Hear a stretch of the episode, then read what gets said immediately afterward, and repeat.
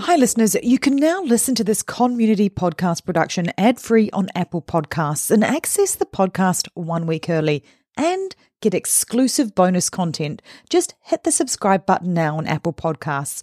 Or if you want access to all of the above, plus video versions of the podcast, head to patreon.com forward slash stop the killing. On the morning of August 1st, 1966, Shots ring out from the observation deck of the clock tower on the University of Texas campus. It marks the infamous beginning of the modern era of mass shootings in America. I'm Sarah Ferris, true crime podcaster. And I'm Katherine Schweit, the former head of the FBI's active shooter program. And you're listening to Stop the Killing. I'm honored and humbled today to have Frank DeAngelis with us, who is somebody who I've known for many years and my knowledge of him comes from sadness, but my time with him has been joyful. Frank DeAngelis was the principal at Columbine High School when the shooting occurred there. Frank chose or was chosen to lead, and he continued to lead Columbine High School until all the kids who were in the schools at the time graduated.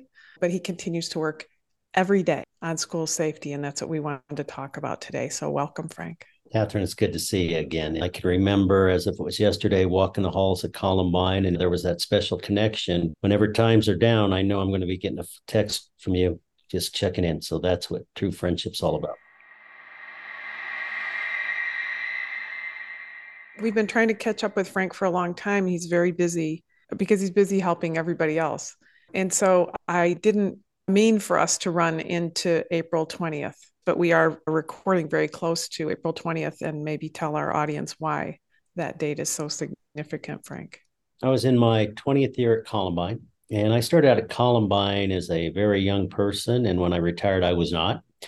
But I ended up uh, finishing my 20th year at Columbine. And then April 20th, 1999 comes around in beautiful Colorado Spring Day, which we have about 300 of those every year. So I'm in my office, and my secretary comes running in she face planted in, and that image is just scarred on my brain. And she said, Frank, there's a report of gunfire. This is not registering. And I could count on two hands the number of fist fights we had at Columbine. And so the first thing that crosses my mind, this has to be a senior prank until I came out of my office. And then my worst nightmare became a reality because something I was never prepared for is a gunman was coming towards me. And in my mind, everything just seemed to slow down.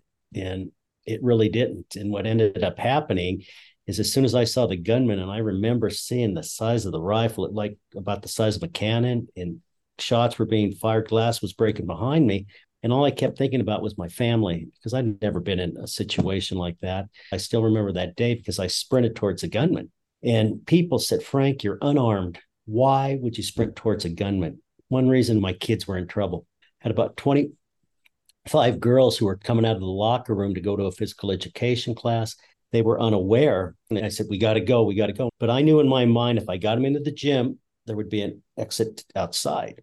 And everything was going as planned. I got the girls calmed down until I pulled on the gym door and it was locked. And we were in this little alcove and girls start crying. They start praying. Well, miraculously, I had a set of 30 keys on a key ring in my pocket I reached in my pocket, the first key, opened it on the first try, or we wouldn't be having this conversation today. Mm. And it was a couple of years ago, and this really hit me hard emotionally. Uh, Columbine High School's playing in a the state softball game, and I go, and a young woman comes up to me, and I recognized her. It was Catherine, and she's looking at me, and she starts crying. I start crying, and we embrace. She said, "Mr. Dean," she said, "I just got to tell you something. I am so glad you found that key because that girl in right field wouldn't be playing today if you didn't. That's my daughter. That's the thing about April 20th. It had so many horrible things, but it also brought so many people together and it plummeted us forward, whether we wanted to go there or not. And the marker of the Columbine shooting, as terrible as it is, had I see many positive outcomes along with the negatives. Does that seem weird, Frank? You're right on. I think there's so many lessons learned.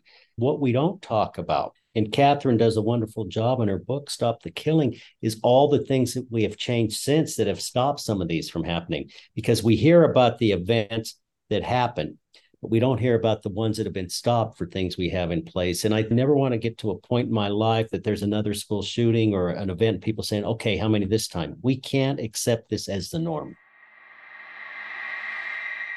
I can remember back in 1999, Bill Bond, he was the principal at Heath High School at Paducah, Kentucky, when the shooting happened there. Yeah. So all of a sudden, my secretary comes in and says, This gentleman needs to talk to you. And he told me who he was, and he said something that resonated. He said, Frank, I can tell you, I know what you're going through. He said, Here's my number. He said, You don't even know what you need at this point, but just keep it by your phone.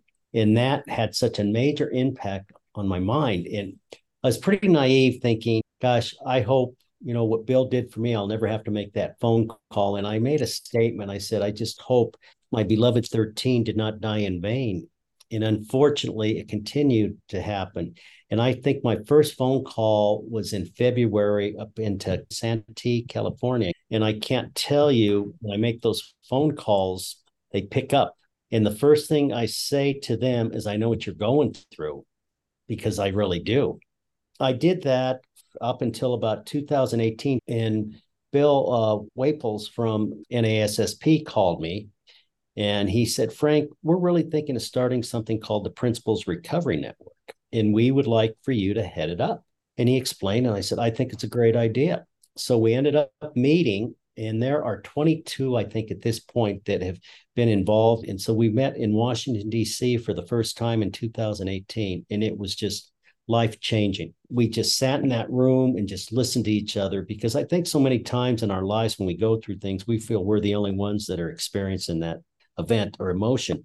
And we shared our stories and so there was this special bond and so then under the leadership of Elizabeth Brown, who was at Florida where shootings occurred, and, and Greg Johnson, who was at in Ohio where shootings occurred, they decided to facilitate something called the Principals Recovery Guide. And what we did is we just shared our stories. And it really is something that could help people that go through similar situations, but also through events in their life. You know, we hope that you never have to go through an event such as we did at Columbine you're going to go through something in your life. All we have to do is look back to the pandemic. The pandemic was the enemy. And so that guide has really helped. I would have never envisioned 20 years ago that we'd still be talking about Columbine every time there's another event happens. And this network has really reached out to help people.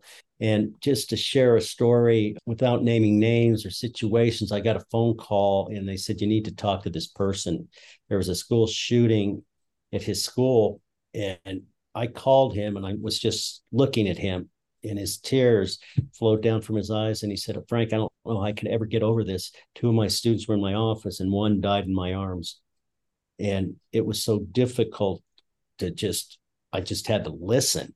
And so that's part of it. And one of the things that I really have to work on with people is they're saying, Frank, I don't know how you did it you stayed for 15 years and I can't. It's affecting my life. And I said, no, one size does not fit all. You have to do what's best for you, your family, and your school. Yeah, that's interesting. I, I didn't think about that aspect of it, Frank. And uh, there is a lot of social media, national media, local media pressure that's probably put on principals that probably just wasn't there in the same way when this happened at your school.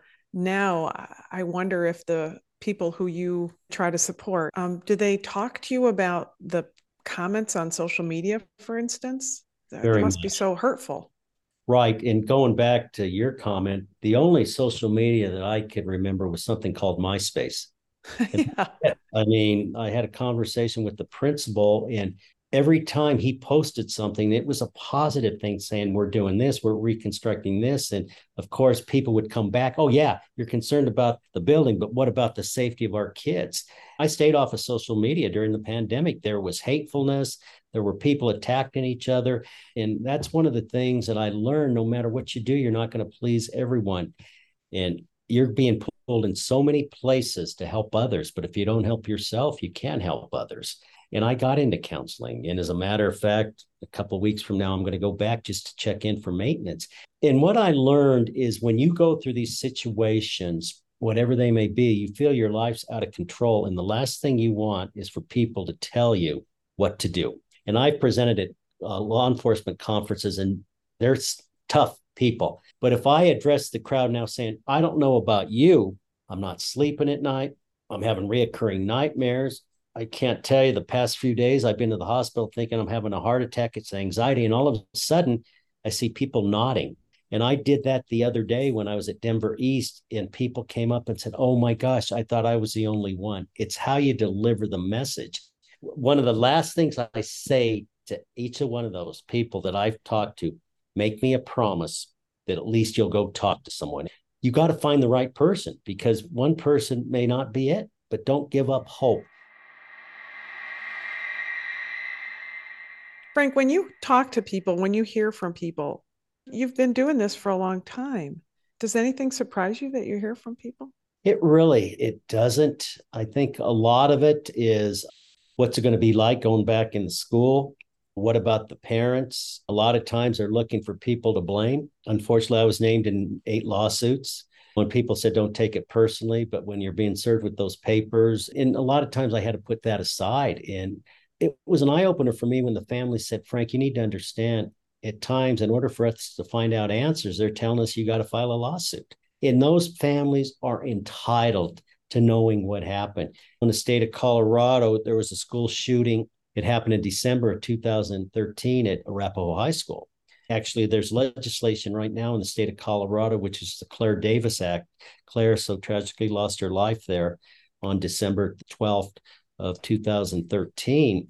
And now they have to open this transparency just to see because I think parents are entitled. And I keep referring back to Denver East that's going on right now that the parents want to know what are you doing? There are kids in the school system that been expelled for weapon charges, but they're allowing them on these campuses. And his parents are saying, I need to know if my kid is safe. Frank, can I ask you about that? When I go out to speak, I get asked a lot of things, as you do. One of the things that reoccurs, especially when I talk to school administrators, they're saying but not saying that they are in a situation where they have potentially dangerous students who have done dangerous things, yet they're compelled to keep them in school, which I think speaks to people who say, well, I'm going to put my kids in a private school because private schools can kick kids out better than public schools can. How do you address that issue for school administrators? And you know what? Maybe you could just explain to the audience what happened at Denver East. In Denver East, they had a situation. It was right after the pandemic. They decided to remove all school resource officers. And so there was no armed security there. And Denver East, they had a student who was shot and killed in his car. And I think part of it is I'm going to put some blame on school administrators on how they portray the school resource officers because unfortunately right. it's the message. You know what drives me crazy is when a school administrator says if you act up i'm going to send you down to the cop. That is not the message. The school resource officers to me are part of our faculty. Point being i truly believe that the situation we're talking about if there would have been a school resource officer there not patting him down but just standing there that kid probably knowing that would not have brought that gun into there. And just so our listeners uh, catch this, they had a student who was a known potential danger. And the policy was that before the kid could attend school every day, they would pat him down. Two school administrators. And one day when they went to pat him down, and I can see, for those who can't, I could see Sarah's eyes beginning to bug out. They went to pat him down, and he pulled a gun out and shot both of them.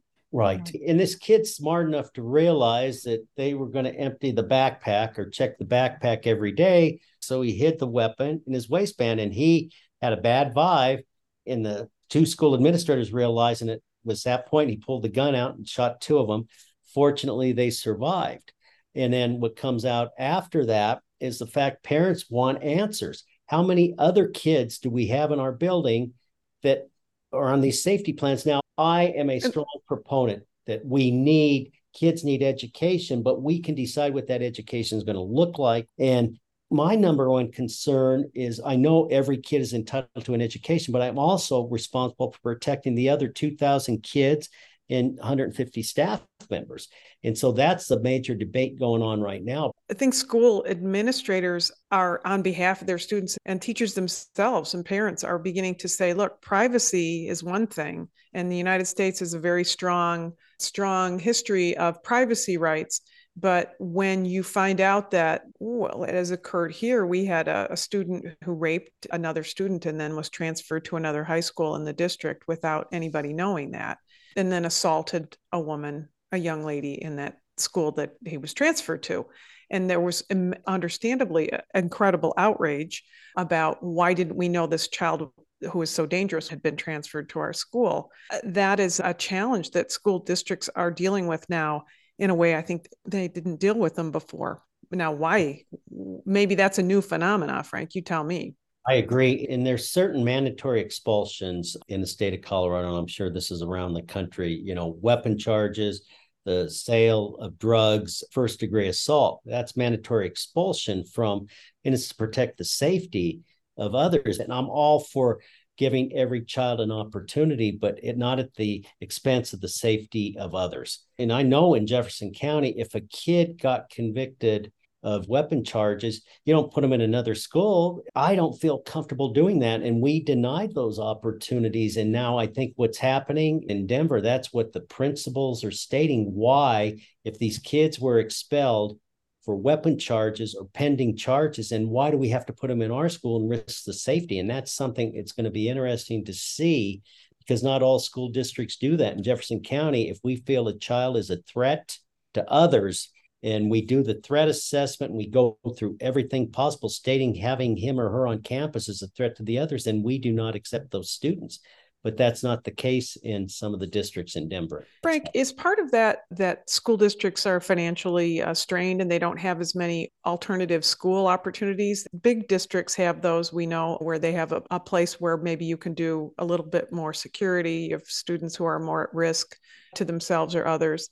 I think in some districts it's definitely part of it, but I you look at a district like Denver, which is the largest school district in the state of Colorado, and I think it's a philosophy that they mm-hmm. feel and and we understand this all kids are entitled we want to give them a chance but at what point do you have to say that we also need to be concerned about the safety and welfare of others. And unfortunately i'm anxious to see how it plays out in denver. If these parents are saying we don't feel safe with our kids in denver because of policy it creates that political pressure to say my kid doesn't have to go to this school because it's too dangerous.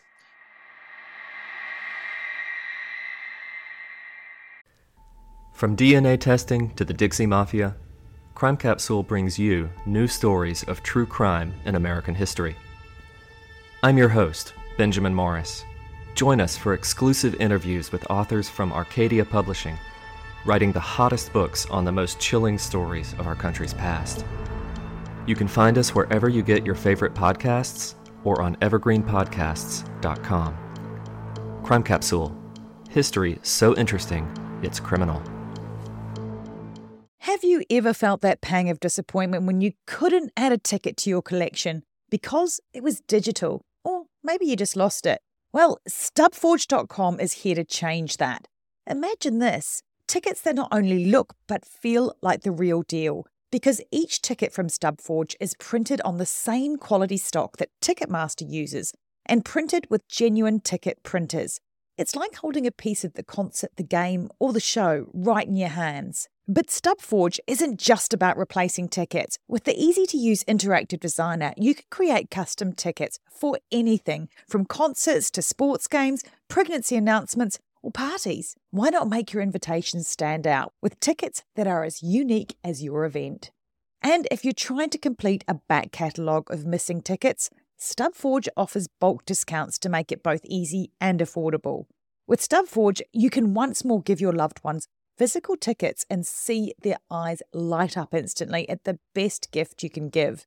So, whether you're looking to reignite your ticket collection, craft the perfect gift, or send the coolest invites, head over to stubforge.com. Start creating today and see how Stubforge makes every ticket a story worth saving. Visit stubforge.com and start making tickets today.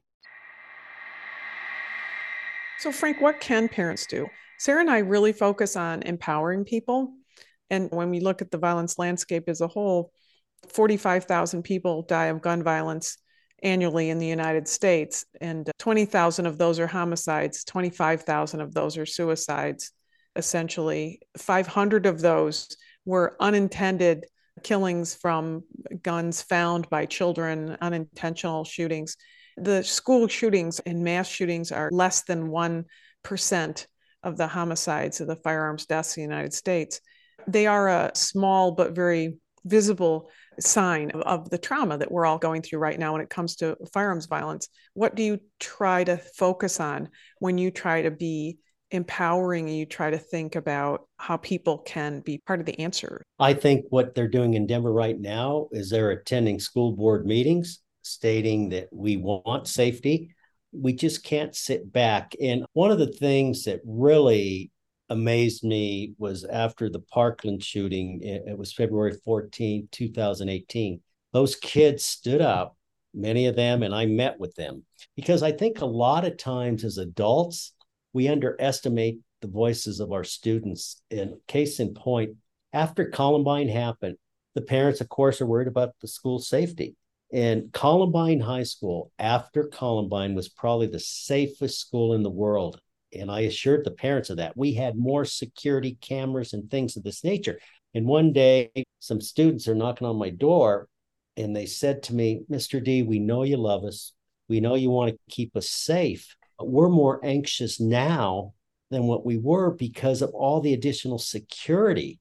And this is no longer like a school. So when we see these armed officers walking, when we see all these cameras, when we see people standing by doors, they're thinking, should I be worried? And so that is when I started having these discussions. How can we still make these schools safe, but at the same time allow them to be conducive for learning or for your daughter's middle school saying, I can teach. I don't have to constantly be looking out there and making sure. And so that's that fine line. Do you think that school re- resource officers are a yes? Oh, big time. And here's the thing, Katherine, I think that's important. Not all police officers are meant to be school resource officers and they've even said that uh, in talking to law enforcement, they said there's people I would not want, they shouldn't be there. And last July, NASRO, the National Association of School Resource Officer, had their big conference here in Colorado. And I was a keynote presenter, and there was 2,000 of them there. And I said, what you need to do is we need to change the narrative because so many times there's a narrative you hear is here says police officer that shot a kid or did this, but how many police officers are helping these kids on a daily basis? Unfortunately, it was a few years ago, one of our school resource officers during the summer was working Old Arvada and he was killed. And I went to his service there were 4,000 people at his service, but to see the kids that got up and said, This man made a difference in our life. And those are the stories we need to change that narrative. You know, I think it, that's very true. And the other question I get asked quite a bit, and it's a hot topic now about arming teachers. I'm against it. And I'm going to give my reason why. I was in a situation that day I could have went through all the gun training. The thing that I don't know that I have is mindset. And so I come out of my office, all of a sudden, I'm able to get my gun and I'm going down. When I encountered that person as a law enforcement agent, I'm sure they're looking at we're going to stop the person. What I'm looking at as an educator is I can help every kid. And more than likely, playing through that scenario is if I don't know if I could have shot one of my kids. And I would have tried to reason with him, saying, What are you doing? There's got to be a better way. He kills me. Now, those 25 girls that I talked about earlier are dead. And so I think there's more than just saying, hey, we arm teachers, we're going to stop it. I don't know how many educators you would have get into education, principals, knowing that they were going to be armed and there's a possibility they would have to take down one of their students. I said that in my book, I was not in favor of arming teachers. I know that Others are strong supporters of that. I've had so many hundreds, I swear, of conversations. I feel like I've never had a school teacher come up and say, I want to carry a gun because I'm going to shoot first and ask questions later. It's the same conversation that I have with clergy. I remember being on a, a, big call with hundreds of clergy from around the country when I was working with the FBI. I was at the Department of Justice in this massive, as you would expect, this massive wooden conference room that was built in who knows when. And there were all these clergy from across the country on the line. And somebody came on with a question and said i really think it's my duty it's my obligation my faith teaches me that i can talk to these people. And i hear that occasionally from school people that i would try to talk them out of it like you were just saying frank. I think that's what you'd go to even if you realize as you're doing it this is probably not going to work and i think clergy feel that way too and they're more vulnerable because of that you have to recognize that you are not the one who's going to do that. When you go through the FBI Academy or you go through law enforcement training, one of the things that struck me when I went there, when you go through firearms training, we said, if this is not for you, just tell us and we will find someplace else in the FBI that you can serve. Because not everybody has the ability to raise a gun and kill somebody else, even if that person is trying to kill them, or raise a gun to kill somebody to protect somebody else. And it's important that you run this through your head a lot of times and be honest with yourself about whether you can do that. And I think that's what I'm hearing you say, Frank, is well, you recognize the honesty of the situation. One of the things that haunts me to this day, yesterday was April 17th, and during the week of April 20th, you just go back to everything that transpired. But to make your point, April 17th was our junior senior prom. And I can remember being at yeah. the prom, and I remember the killer high fiving me. He's with his girlfriend dancing, high fiving me. We go to after prom. The other shooters there high fiving me, knowing in their mind that if their plan would have been carried out and those bombs would have exploded, they would have killed a large percentage of their friends that were there. And I look at it, these were my kids. Two days they're hugging me, Mr. D, Mr. D, knowing in their mind that they were going to try to kill us all. And I think as educators, we don't do it for the money. We do it because we feel we could help others. And boy, right. if it takes away saying you're going to principal school, you're going to go through weapon training and things of that nature, someday you may have to shoot one of your students. I don't know how many people would say, You have a nice day. This is not what I signed up for.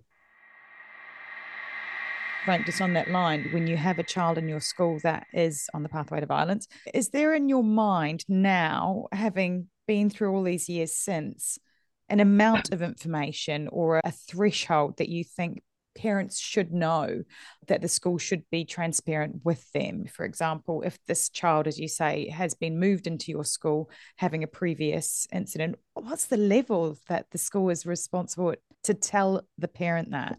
Boy, that is such a key question. And that's what's transpiring now in Denver because you have certain rights, whether it be FERPA, protection of the students, but at what expense? And the parents in Denver now, that's one of the things that they are addressing with the school board. They're saying, how many of these kids are on these campuses? Because parents are saying, do we have kids that are being checked every day for weapons? Yeah. Are the parents entitled to know that? And I think if you look at some of the times with sexual offenders, the law in which the people that live in the community need to know, are we getting to that point as a parent? Should they be entitled to say, we have five students that are on safety plans for weapon charges? And I think that's the fine line now that'll be debated, and it's probably going to end up, who knows, in the Supreme Court. But so Frank mentioned FERPA. FERPA is a federal law that limits the school district's ability, the school's ability to release any information to anyone about a student. It's been around for a long time. So that's what I think administrators are butting their heads against is a federal law that the law seems to say they cannot share that information with outside parties. They might, as a principal, might be able to say something to a police officer or a counselor, but they certainly can't say anything to another parent. I even think with teachers, I can remember they would get upset with me saying, Frank, you know this? I definitely think we're going to see some changes that'll come around to school districts. I think that because we have how many school districts in the United States? How many schools, Frank? Thousands, no. 150,000 schools in the United States. Sadly, it's going to be one policy and then another policy and then another policy because the chances that there's going to be any federal legislation that might make that change is not i think non-existent. That's my spin but i think that the school districts will work things out. And in the meantime there'll be this unending kind of struggle. And a lot of parents are saying i want to go to a charter school. I want to go to a private school because then i won't have to deal with that. But maybe that's a naive view but I'm anxious to see where we are headed uh, five years from now, 10 years from now, the state of education, because I think it is going to be different that everyone's entitled to certain rights, but at the same time, when it becomes at the risk of hurting others, I think we need to stand up and say we need to change it. Frank, before we let you go, you've also got a fabulous book. Are you able to tell our listeners yes. where they can find your book and also maybe direct them to all things Frank DeAngelis. And also, I think, Frank, a lot of people would love to have an opportunity to have you come and speak. So I do want you to mention how they can find you. We'll so put it in our show notes. Look book, at that. Wow. They call me Mr. D, the story of Columbine's heart, resilience, and recovery. You know, right after the event happened, someone that I knew since high school said, Do you want to write a book? And I said, The last thing I want to do, and I did not do any speaking because my number one priority was to rebuild the community. But then when I retired back in 2014, I contacted my high school buddy and said, Are you still interested in the book? And so we did.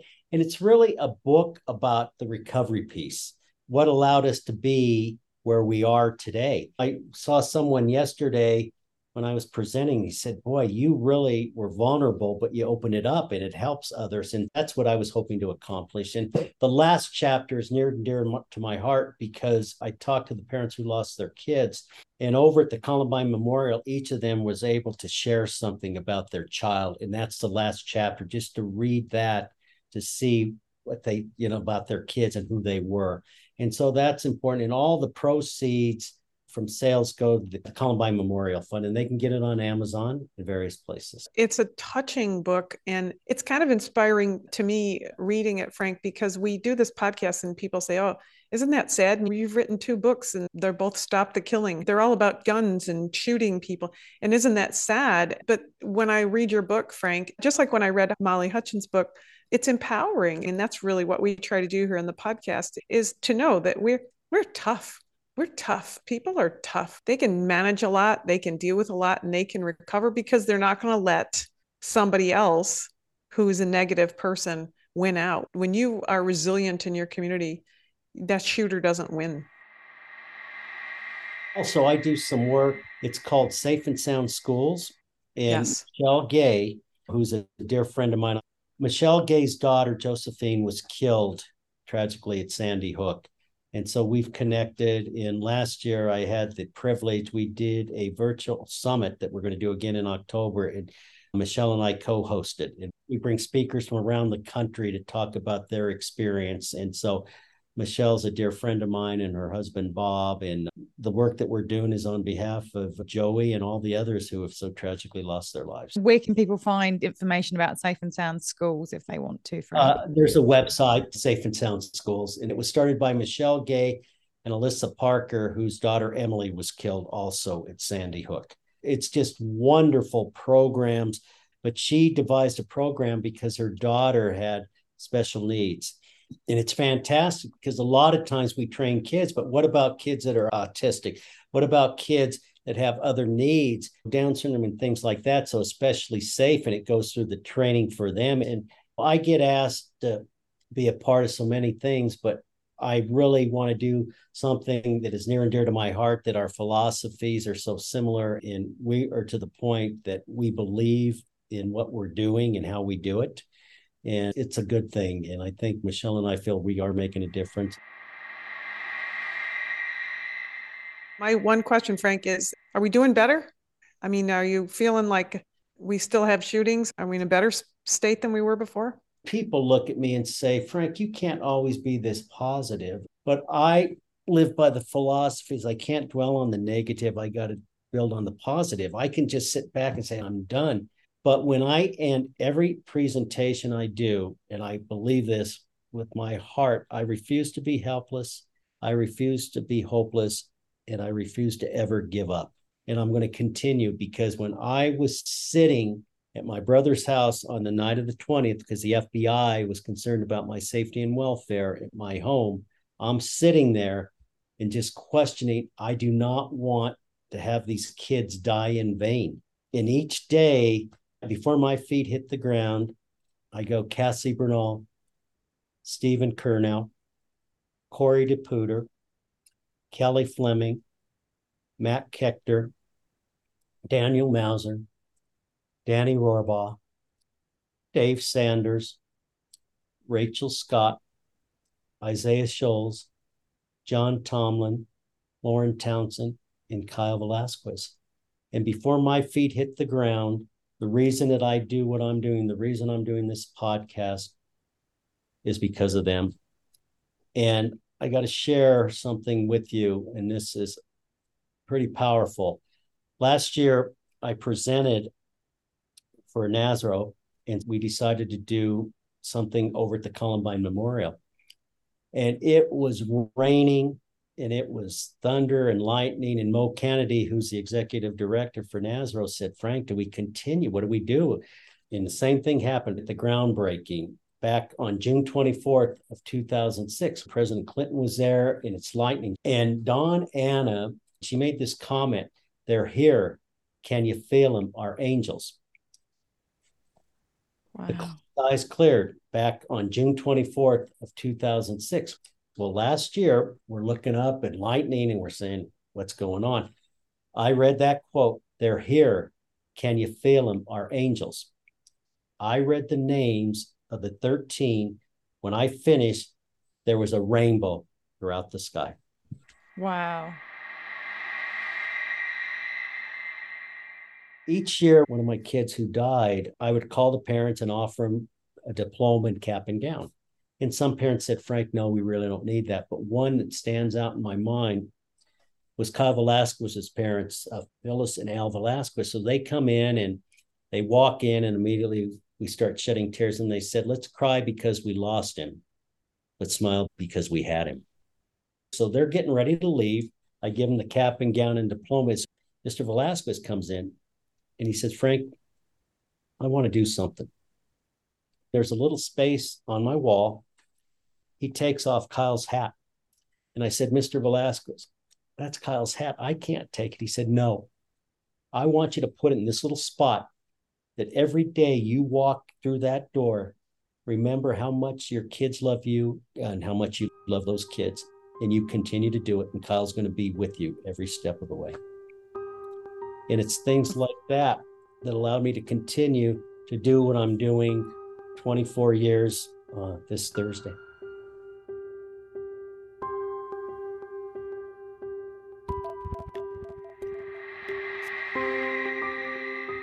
Thanks for listening. And if you want to know more, Katherine's book Stop the Killing is out now. For more details, go to katherineschweit.com. Please consider also supporting our independently made podcast. It's simple to do. Go to patreon.com forward slash stop the killing. And for as little as the price of a latte a month, you can be part of the solution to stop the killing. Patreon rewards range from official do gooder status to ad free episodes, autographed books, and opportunities to connect with us directly for your business, school, church, or even just a book club chat. But just knowing that you are part of a movement that has the power to make your community safer, well, that's got to taste better than a skinny cappuccino any day. So please head to patreon.com forward slash stop the killing now and polish off your do gooder halo and make sure to include your name so we can give you a shout out. This podcast is a Conmunity podcast production. That's con with an N. If you want more content, then head over to Conmunity Podcast at Instagram, where you'll find trailers on more binge worthy true crime, like the award winning podcast Conning the Con. And check out our show notes for all the links mentioned. Finally, if you want one takeaway action that you can do right now that can help make our community safer, Please share, rate, and review this podcast wherever you listen. Everybody needs to know that they hold the keys to see something and say something. Together, we can stop the killing. It's one of those things you hope never happens, but you better train for it because it will happen, and it will happen in places you wouldn't expect. Be ready for it. Hi, this is Amy and Vanessa from She Goes by Jane, where we shine light on the stories of missing and unidentified women. On November 7th, we're sharing Nahita's story for the first time in a podcast. And this is a story that I thought I knew, but after reading police reports, became more complicated than I thought. When investigators are called to Nahita Khatib's house, everything looks fine. Her purse is on the kitchen table, her cup of coffee is on the counter, and her two year old niece is in her playpen. The only thing amiss? Nahita is missing. Every week, we feature a poem written in honor of the person we're talking about. This week, we're joined by one of our favorite actresses. You might know her from Sister Act or King of the Hill or The Descendants. But if you're like us, you'll know her from Hocus Pocus. She's the much beloved Kathy Najimy. Join us November 7th to hear Nahita's story. Something is creeping. Don't follow it down. Let me introduce you to Barry Kloogh, an authorised financial advisor from New Zealand and a very special kind of stain on humanity. He was a very uh, knowledgeable young guy. He was a registered financial advisor. Type of guy that was bending over backwards to help you. Now, you could be forgiven for thinking that Barry sounds like a great guy, and you'd be right. Well, right up until the point when you're wrong. It was all fictitious. She stole from my son who has a disability. Chris never knew. He died believing that we're all taken care of. A psychopath is somebody who lacks empathy, acts impulsively. I think there's a strong case that Barry might be all of those things, actually. To find out how Barry Kloogh stole over $15 million from 81 victims, subscribe to Klooghless, the long con. That's Klooghless, spelt K L O O G H L E S S.